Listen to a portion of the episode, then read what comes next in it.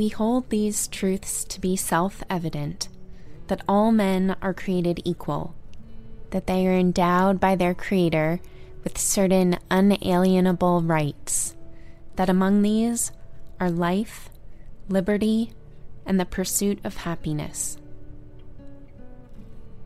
These are words from the Declaration of Independence, put forward by the 13 states of America on July 4th, 1776.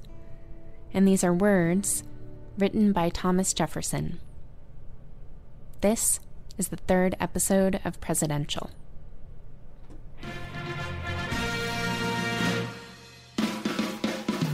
shall resign the presidency effective at noon tomorrow. What your country can do for you. A date which will live in infamy.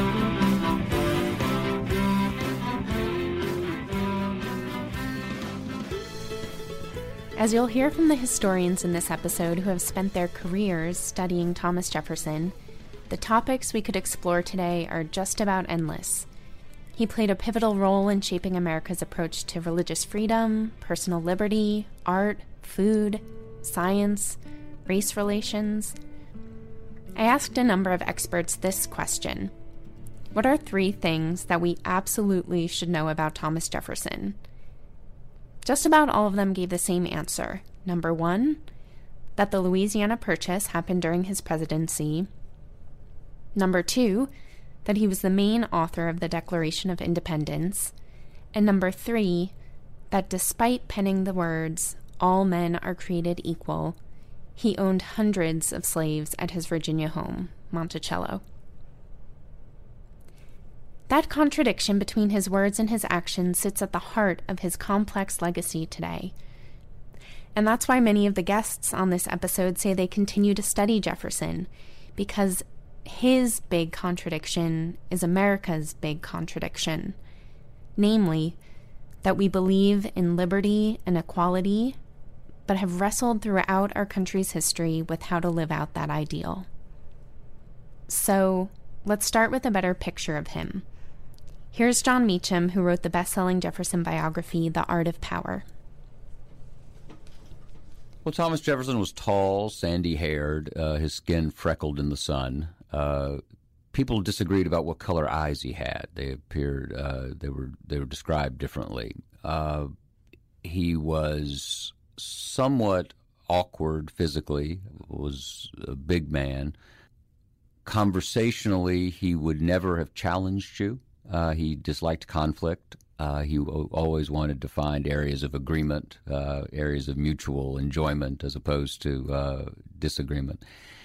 And w- was a, I think, in many ways, the founding father who charms us most. He was a gourmand. He was an architect. He was a writer. He was a scientist. You know, he he was a politician.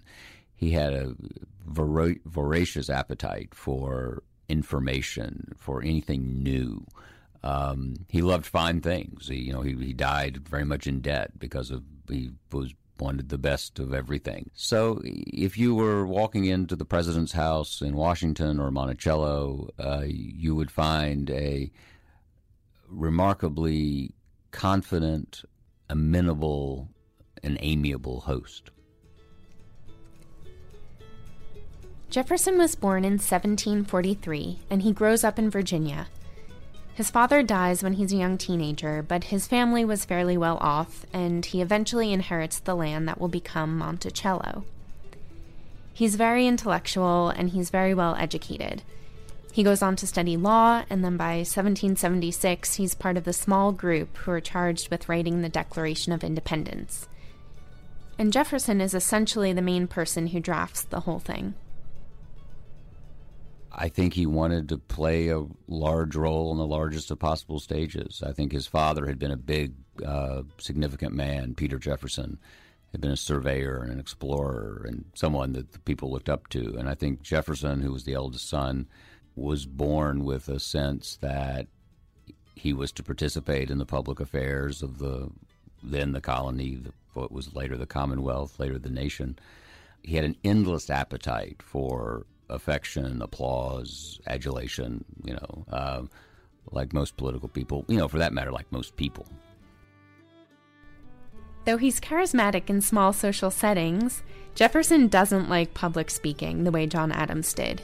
He's much more comfortable and eloquent as a writer. Jefferson was not a speechmaker. Uh, he was a committeeman. Uh, he worked quietly, uh, often off stage. He was often the person given the duty of writing up what a committee had decided. The Declaration of Independence, in fact, is the world's most famous subcommittee report. He did not like public performance in the sense that we think of now. So there was an introverted uh, part of Jefferson.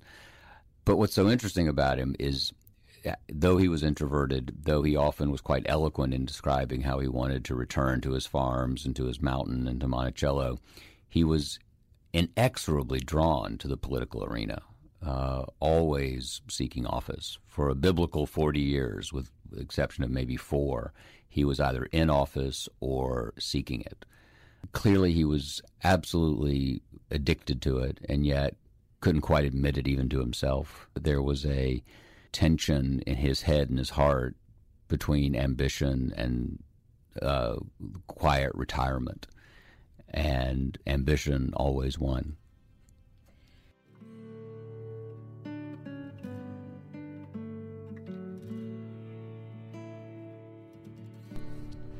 Okay, here's the highlights reel of his political career. After drafting the Declaration of Independence, he becomes governor of Virginia for a couple years. Then he becomes an ambassador to France. When George Washington is president, Jefferson comes back and serves in his cabinet as the first Secretary of State, but he ends up resigning over differences with other cabinet members like Hamilton. As we heard about last week, he eventually runs for president at the same time as John Adams, and he comes in second, which makes him Adams' vice president. After one term of Adams being in office, Jefferson runs for president again, and he wins and takes over the presidency. That's the very short version of Jefferson's path to the White House. By now, you probably know that I like asking Julie Miller, the historian at the Library of Congress, what it would be like to go on a blind date with these early presidents. I just I find it a really helpful way to get a better sense of them. So Here's what she said about Jefferson. So he certainly char- charmed some people. For example, here at the library we have the papers of Margaret Bayard Smith, who was the wife of a newspaper publisher, Samuel Smith. And the, the newspaper was the National Intelligencer, and it was the newspaper that was affiliated with Jefferson's party. So the Smiths were smitten with Jefferson, and Margaret Bayard Smith says things like, when I met him, I took his hand and vibrated all over. You know, she doesn't say exactly that, but she sort of conveys that that's kind of how she felt. And she says he was so modest and so personable and so kind. And yet there I was in the presence of Thomas Jefferson. and then subsequently, she went to his house a couple of times, and she describes how charming and friendly he was and how hospitable he was, and his married daughter lived with him and again, their hospitality was made possible by the labor, the you know, the coerced labor of enslaved people who had no choice but to serve them. So, you know, that's that's how these Virginians could be hospitable. And she describes how Jefferson gave her a tour of his library and um, took her on a, a carriage ride through, you know, his lovely grounds around his house. She complained that he drove too fast, that sort of thing. So he probably would have been fun, right, in a sense, because he was interested in many, many, many things. Um, he had a very, very, very interesting house and a beautiful setting. I would get away from him as fast as possible. I, I Why? I don't think he's a good catch, and in fact, you could do a lot not? better. I don't. Really though, why would why would he um, was not always truthful? Thomas Jefferson. He said sometimes said things behind people's backs that were not very nice, and he could be a little tricky. He was very different from Washington. Washington was really a man of candor in many respects. Jefferson was not. Jefferson was really a politician. Washington was a politician too, but Washington was all about like leading by the quality of his character, sort of. Whereas Jefferson was president at a time when the parties, while still not officially parties, they were still what people were calling factions in a sense, but they were much more developed and he was very much a creature of his party, very interested in undermining the other party. And even mm-hmm. though in his inaugural address he said, We're all Republicans, we are all Federalists, he didn't mean it. Mm-hmm. You know, he didn't. He, you know, he basically felt that his people should come out on top and the other people should not. So, no, I, I don't think, I think you'd go on a date with him, it would be really fun, and you wouldn't go again. I think you'd spend a little time with him, and maybe you would feel that there were layers and layers of things to know about him, not all of which perhaps you would like. So let's begin peeling back those layers. And one of the first ones we'll look at is the splintering of political factions. You know how I said before that Jefferson resigned from being Washington's Secretary of State? Well, that's because he's already clashing with people like Alexander Hamilton, who's running the Treasury under George Washington. If you've been listening to the soundtrack of Hamilton the musical, then a lot of this is probably very familiar to you.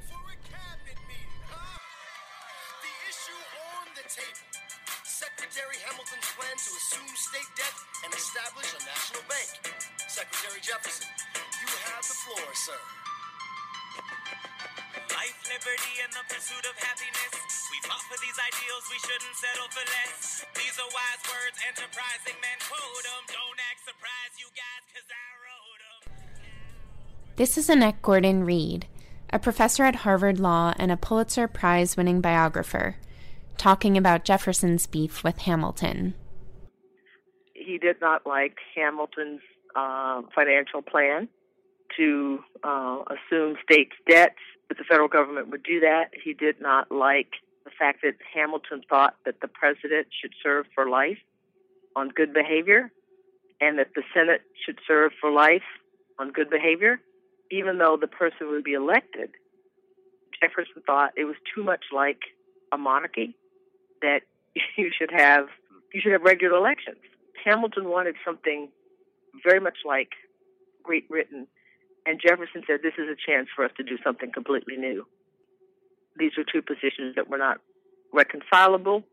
Hamilton persuaded Washington that his way was better, and Jefferson sort of found himself on the losing end of a lot of battles in the you know cabinet battles, and so he just left. He resigned his office. 1793, he made the decision that he was going to resign and go back to Monticello, and that's what he did and claimed that he was out of public life, but I think he was kind of, you know, he was uh, lying in wait uh, to for his chance uh, to be president, which he eventually became. Jefferson worries that the whole system they set up isn't working. It's supposed to be a republic of the people, and he thinks it's starting to look too aristocratic and too much like a monarchy. He ends up eventually referring to his own presidential election as the Revolution of 1800. Uh, Jefferson has a gift uh, for exaggeration and hyperbole, which is famous.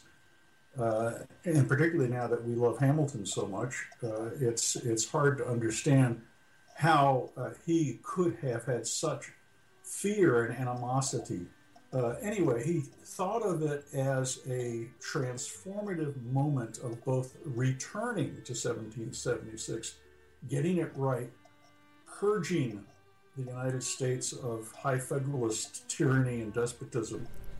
That was Peter Onuf, one of the hosts of the Backstory podcast, which is a great history podcast to listen to, and a Jefferson scholar at the University of Virginia. As president, Jefferson does even subtle things to set a new tone for the role. Remember how in the first episode about George Washington, Julie Miller talked about how he was trying to make sure the Europeans took him seriously? Well, keep that in mind as you listen to the story about Jefferson. There's this story about how a British ambassador, Anthony Merry, comes over with his wife for a diplomatic visit. So, um, Anthony Merry dresses himself up in his like special diplomatic jacket or whatever, and James Madison takes him over to meet the president because he's going to be presented to the president, right? So they arrive in the White House, which was called the president's house at the time, which is kind of a wreck. You know, it's not like totally built. and they can't find him. So Madison and Merry are kind of standing there, you know, and like, you know, they don't really know what to do. And and Merry thinks she's going to be met with some kind of pomp. You know, there's going to be like a reception, and people are going to be standing around. And he'll be introduced to this one and that one, and it's just nothing. He's just standing there. So then he sees Jefferson. Jefferson kind of like wanders into the room, you know, as if he wasn't even expecting him, and he's wearing like old slippers and sort of raggedy-looking pants and stuff. And then, you know, they're kind of standing uncomfortably in the hallway and it's incredibly awkward, just incredibly awkward. So, anyway, so then the insults continue. So they, you know, Merry and his wife are invited to a dinner, and th- they don't make a place for them to sit, and no one walks his wife into the dinner, you know. So, they, you know, they have to like just scramble around and find a place to sit at the dinner. So after that, Mrs. Merry won't go to any more dinners. She, you know, they, they stay in Washington for years, and Mrs. Merry won't go to any more dinners. and it's like a scandal. And he writes home and he says you know i can't believe this guy. Like he he must be doing this on purpose to shame me. And he was. I mean he was. That's what he was doing. He, so it was purposeful. Yeah. He, mm-hmm. right. So on one hand you know the thing that's interesting about this is that jefferson wanted to promote the idea that the united states is a republic. It does not have a court. It does not have a king and Jefferson liked the idea of what he called pell mell. In other words, the idea that in these kinds of diplomatic functions, you know, everyone's going to just sit where they like, and there isn't going to be, there aren't going to be, you know, so many rules about who visits who first, and who walks who into what room, and whose wife sits where, and this and that. So in 1803, Jefferson tried to kind of write out what his principles about all this were. In this document, this is Jefferson's handwriting. It's beautiful it's handwriting. Very small. And this document is called Canons of Etiquette. In other words, these are his rules. And basically, what he's saying is, you know, hang on, let me get it. So he makes a couple of rules just to kind of clear things up he says a couple things. One of the things he says, point two here, he says, when brought together in society, all are perfectly equal, whether foreign or domestic, titled or untitled, in or out of office.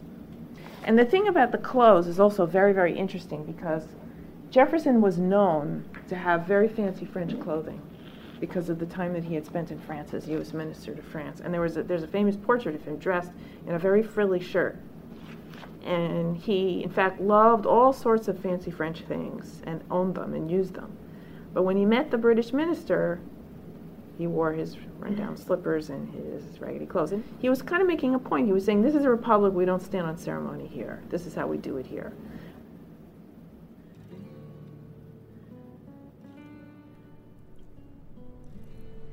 Part of what's interesting, though, is that in some other notable ways, Jefferson exercised a lot of power as president. It's during his first term that the Louisiana Purchase happens. This is where the U.S. buys basically the middle third of what's now the United States from France, well, from Napoleon in particular. This is land that includes what's now Nebraska, Kansas, Iowa, Missouri, Montana, Colorado, Wyoming. At the same time, on the international front, Napoleon is waging war across Europe, and Europe is a mess. Jefferson ends up trying to keep America out of all of this, but he's struggling. Here's Peter Onuf again. The big thing to keep in mind is that America is always at war or the threat of war during that entire first uh, quarter century of the new republic's history. And Jefferson is, is uh, seeks to negotiate his way through those dangers and um, and has mixed success. It's hard to stay out of those wars. He is in many ways that he wouldn't like to acknowledge an ally of Hamilton's in constructing a fiscal military state capable of preserving the United States in a dangerous world. Uh, Jefferson was as much a big government guy as any Hamiltonian when it came to foreign affairs. He had to be. It was that kind of world. Here's Jon Meacham on how Jefferson reshapes the office. Well, he broadened the pa- the powers of the office remarkably. Uh, he was a uh, a strong chief executive. He by buying Louisiana the way he did, he created a precedent that Jackson, Lincoln, FDR all drew on in times of crisis. Uh, the presidency was stronger when he left it than he found it, and one would not have bet on that uh, given his political leanings were for a weaker central government until he held executive power. He was against executive power until he had it, uh, basically. But the presidency was immeasurably strengthened by Jefferson's years. Um, and the examples of that are the purchase of Louisiana, the imposition of an embargo to try to avoid war with Britain, and um, also the idea that an executive and the, the, the, role of the state was to explore and to be more culturally engaged. So the Lewis and Clark expedition was something that was undertaken in the Jefferson presidency. So he saw the presidency not merely as a political office, but as a cultural one. We're going to take a little detour here to talk about Jefferson's interest in science, exploration, and food. It may seem a little strange to sandwich this in between our discussion of his presidency and his legacy with slavery, but this is another part of who he is that shaped his personal and presidential decisions. His interest in science and exploration is a large part of what motivates him during his presidency to commission the Lewis and Clark expedition, where a small group of Army volunteers set off to explore and chart the American West. We can also see how Jefferson's decision making as president took a decidedly scientific approach. Many of his papers are full of tables and charts and lists.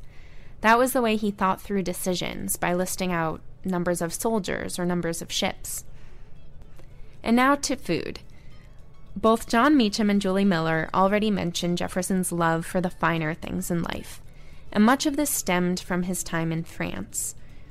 Part of what's complex and interesting is how he wanted the presidency to be less aristocratic, and yet he personally had very high minded tastes. I spoke with Joe Yonan, the Washington Post food editor, about this part of his character. Some criticized him during certain points of his life for being maybe too interested in what the French had to mm-hmm. offer. I'll, I'll use wine as a as an example. Before Jefferson went to France, he, like many of his contemporaries, primarily drank Madeira and port and other really strong, high alcohol wines. And when he went to France, he really became enamored of this more sophisticated, more complex, lighter wine.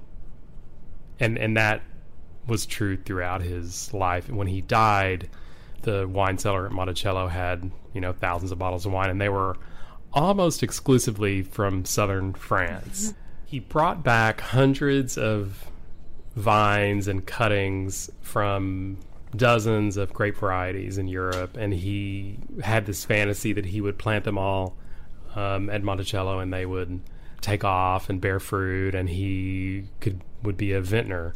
Well, that didn't really work out that way, um, but he did become quite a connoisseur of wine, and he bought what I think today would be considered possibly scandalous amounts of wine when he was president. Now, this was out of his own money, but I read one estimate that over the course of his his administration, he spent about eleven thousand dollars on wine, and that in today's dollars that would be one hundred and seventy five thousand dollars, um, which is pretty remarkable when you think about it. I dare say that Barack Obama did not spend $175,000 of his own money on wine um, while he was president. Um, you know, one other thing about Jefferson that really fascinated me when it came to food, and, and by, by many accounts, actually, he loved vegetables more than meat. And in that way, he was really ahead of his time. You know, you think of this trend now toward vegetables at the center of the plate and meat used as a, a garnish and Jefferson was talking about those things in his day. There was there was one quote that I thought was really interesting where he wrote to his doctor in 1819 quote i have lived temperately eating little animal food and that not as an aliment so much as a condiment for the vegetables which constitute my principal diet. Now, that's something that you could hear a chef like Dan Barber at Blue Hills um, in New York say today. He he planted this really incredible garden at Monticello that was a, he called it his kitchen terrace garden, but it was a thousand feet long. So when you think about a thousand feet, that's three football fields long, and he grew uh, 330 varieties of vegetables there. The garden was primarily for his experiments. You know, he was he took detailed notes on um, which varieties did better and which did worse, and and he again he was ahead of his time. He was um, promoting the eating of tomatoes uh, long before most people believed that they weren't poisonous. Jefferson was seen in public um, eating a tomato, and it was a scandal. Do you get the sense at all that that these interests of his opened up the culinary, I don't know, vision of America in some way? You know, there's there's some debate about specific things that Jefferson might have introduced to America. Like there are myths that he introduced vanilla and uh, um, macaroni, which was sort of the preferred term for all pasta um, was macaroni at the time. Um, and that I think those have been debunked. But he was one of the he was certainly one of the first people to make and talk about ice cream. And he brought a pasta making machine home with him from Italy. Um, he had a, a wide ranging curiosity. You know, when he traveled, he wanted to see things being made, and he and he wondered if he might be able to make them too at home. So he apparently stayed up all night when he traveled to Italy to watch them make Parmesan cheese. Hmm. Um, you know, I find that really interesting. I think he was a lifelong learner. He he was really curious about the world and um, and wanted to experience that.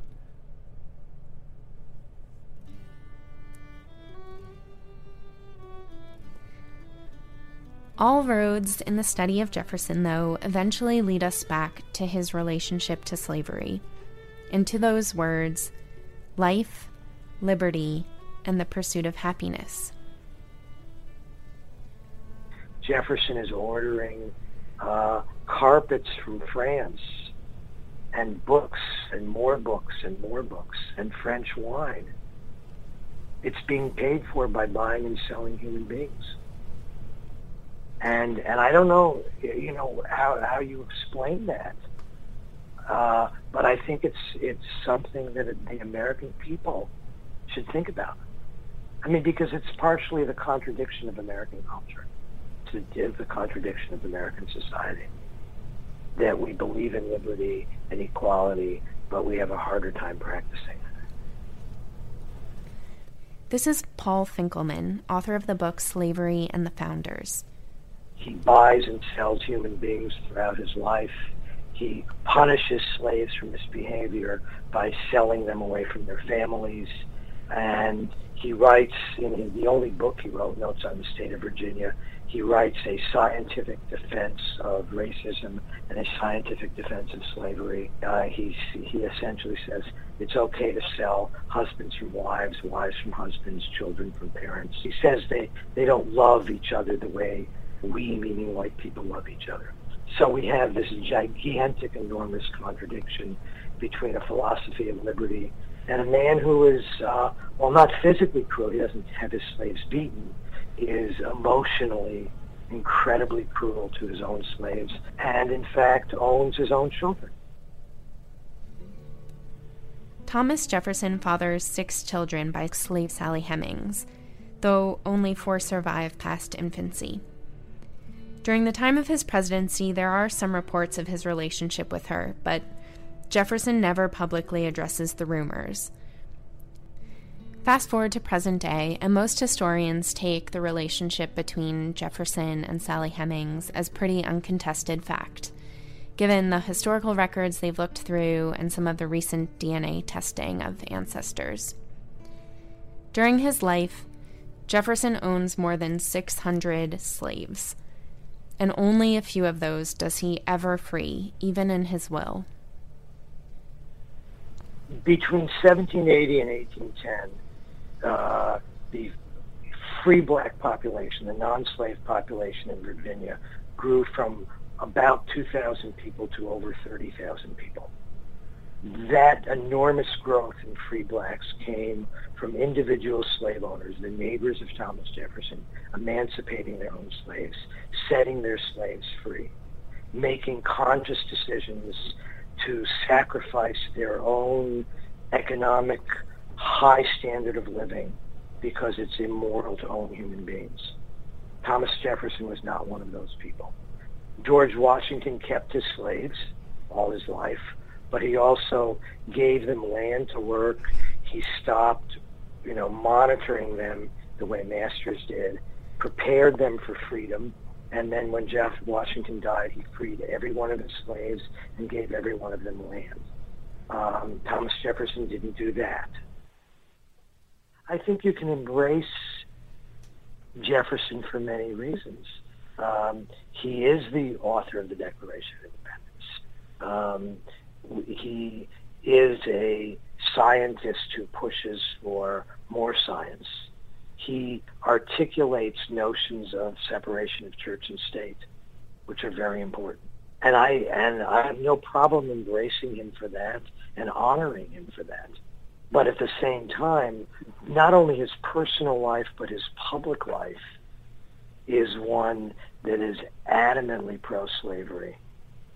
And and I think the tragedy is is because he was so famous and because he was who he is, he's someone who could have done something that would have mattered. Jefferson was the leader who could have said, we Virginians must begin to end slavery. If you go through Jefferson's writings, you can find lots of statements where he says that slavery is wrong, where he says that, that this is not a good idea. And then you have to ask yourself, this is a man who is willing to risk his life to fight the greatest military power on earth. He says in the Declaration that he, he offers his life, his fortune, and his sacred honor for American liberty to fight the British. But he can't figure out how to lift a finger to end slavery. I asked Annette Gordon Reed how critical Jefferson's contemporaries would have been of him, and the fact that he wrote All men are created equal and yet was a slaveholder. He, at the, at the time, we see him as very reactionary and conservative today, the way people portray him. But at the time, and his the mindset the image was of an anti-slavery person. And there were some people who thought it was hypocritical, obviously, that he was a slave owner. But I think the more predominant feeling was that this was the system he was born into, and he spoke out against it, and that he believed that eventually things would go, you know, that things would would change. I mean, the real sort of criticism of Jefferson and slavery comes more near the end of his life when the sectional crisis heats up in Missouri, uh, the Missouri crisis in 1819, when the decision about was whether or not Missouri was going to come into the Union as slave state or free state, and things divide along sectional lines, then there, I think, there begins to be much more criticism of slaveholders because it's open. Uh, the conflict is much more open at that point. I asked both Annette and Paul what they think about the word hypocrite to describe Jefferson. That's a word you hear a lot today in reference to the difference between his public words and his personal actions. But neither one of them found that word particularly fitting. Interestingly, though, they had different reasons why they took issue with it. So it's more than hypocrisy. It's kind of it's kind of a blindness and dishonesty that develops and helps create the culture of slavery and racism that, in some ways, uh, we're still trying to overcome today. I think the hypocrisy charge is sort of a shorthand way of saying that you know something about Jefferson. Do you know what I mean? It's like a, it's become a, a, a trope. It's sort of an easy way to make a comment about him without really thinking about uh, what's going on in his life. So I think he's no more hypocritical than the other members of the founding generation. We fixate on him really because of the Declaration. All men are created equal. Madison didn't say that, but he held slaves. Marshall, other people did as well. So it was a hypocritical age, I would say, if if you must use that term. Mm. And he was, you know, but I, I think that we have that feature. Uh, that's a feature that's not unknown to to most of us in everybody's life. Maybe nothing so big as slavery, but surely um, there are things where we have a particular intellectual, you know, beliefs about, but we are not emotionally equipped to follow through on. We we say we believe in you know one thing, but you know we we don't live that way. I'm sure there are people who've asked you if you like Jefferson. mm-hmm. what's, what's your what's your answer to what is the answer you tend to give people when they ask you that? Well, I tend to give people. Sometimes I like him, and sometimes I don't. you know, as a subject, I think he's endlessly fascinating. Um, as a person, I mean, as much as you can know a person who you know died centuries ago, uh, I I I don't think I think the saving grace for me for him is that I don't detect malice in his personality. Uh, cluelessness, yes. Uh, a person who, you know, was had the prejudices of his time about race, the prejudices of many of, of people today. But I don't perceive him as a malicious person the way I read about some slaveholders and some people of that era. Um, so on balance, I would say the most I can say is some things I respect and admire, and other things I just hate. Mm.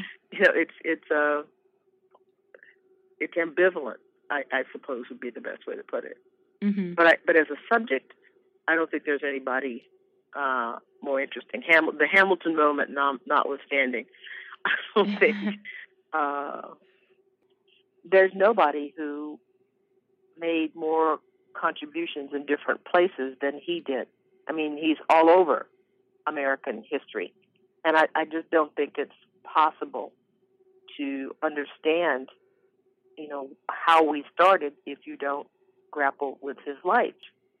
He wrote on so many different areas, um, thought about so many different things science, religion, race, politics, government, where African Americans fit in uh, the American polity.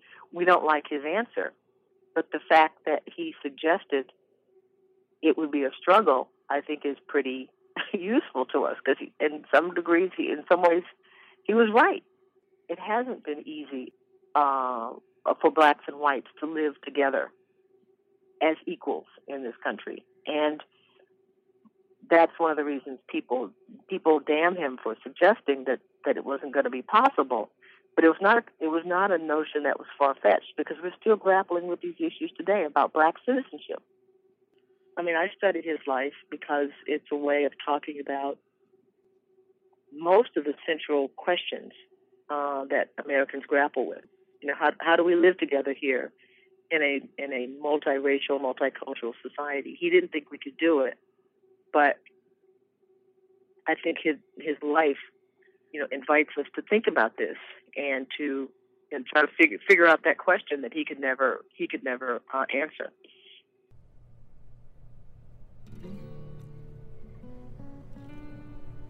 That brings us to the end of this week's episode.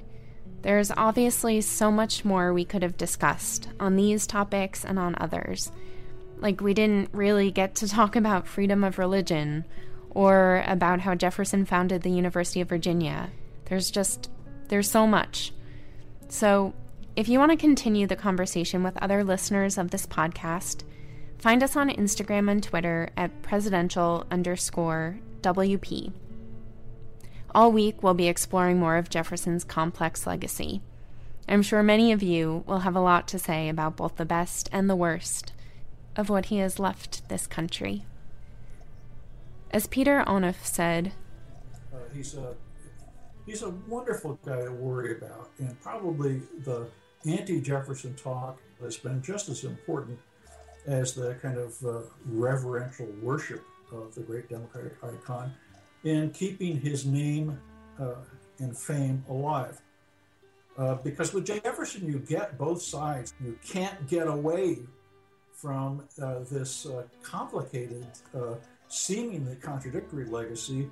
They're both there. It's not as if you have to accept one at the expense of the other. In fact, if you do, you're not going to have a nearly complicated enough understanding of this thing that we call democracy, which has its very dark side, but is also, of course, the only hope we have for what we take to be a liberal and just regime and a world at peace and all that good stuff. Uh, it's all there.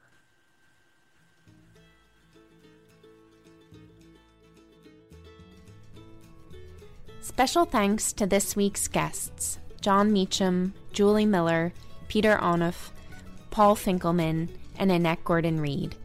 Music for the podcast is by Dave Westner. We're only three episodes in, and i am pretty sure I've already said the words Pulitzer Prize winning author like 20 times. So I'm going to put together a reading list for this podcast where we'll highlight books by all the great guests in our series. Keep an eye out for that soon on WashingtonPost.com. Just a little side note on last week's episode. A couple astute listeners got in touch with me to point out that one of the buildings in the Library of Congress complex is named after John Adams. Now, it's not a monument or a memorial to him, but it is something, so I just wanted to mention that this week. Next week, of course, we'll be discussing James Madison. Have a great week.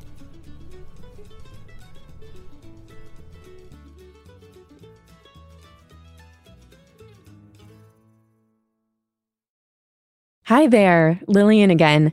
If you're enjoying Presidential, check out another podcast I made right afterward called Constitutional. It's a deep dive into the story of our country's founding document.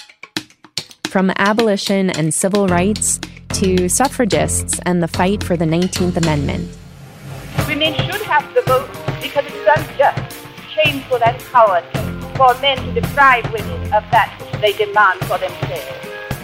It explores the revolutionary figures who advanced our understanding of free speech, religious freedom, the right to bear arms, immigration, Native American rights. For the first time in the 103 year history of the United States, a federal judge had declared that an Indian, from that point forward, would have to be regarded as a person and it takes you back in time to the original battle of ideas at the Constitutional Convention. There was nothing dry or dusty about it. This is the most radical body of democratic deliberation ever assembled.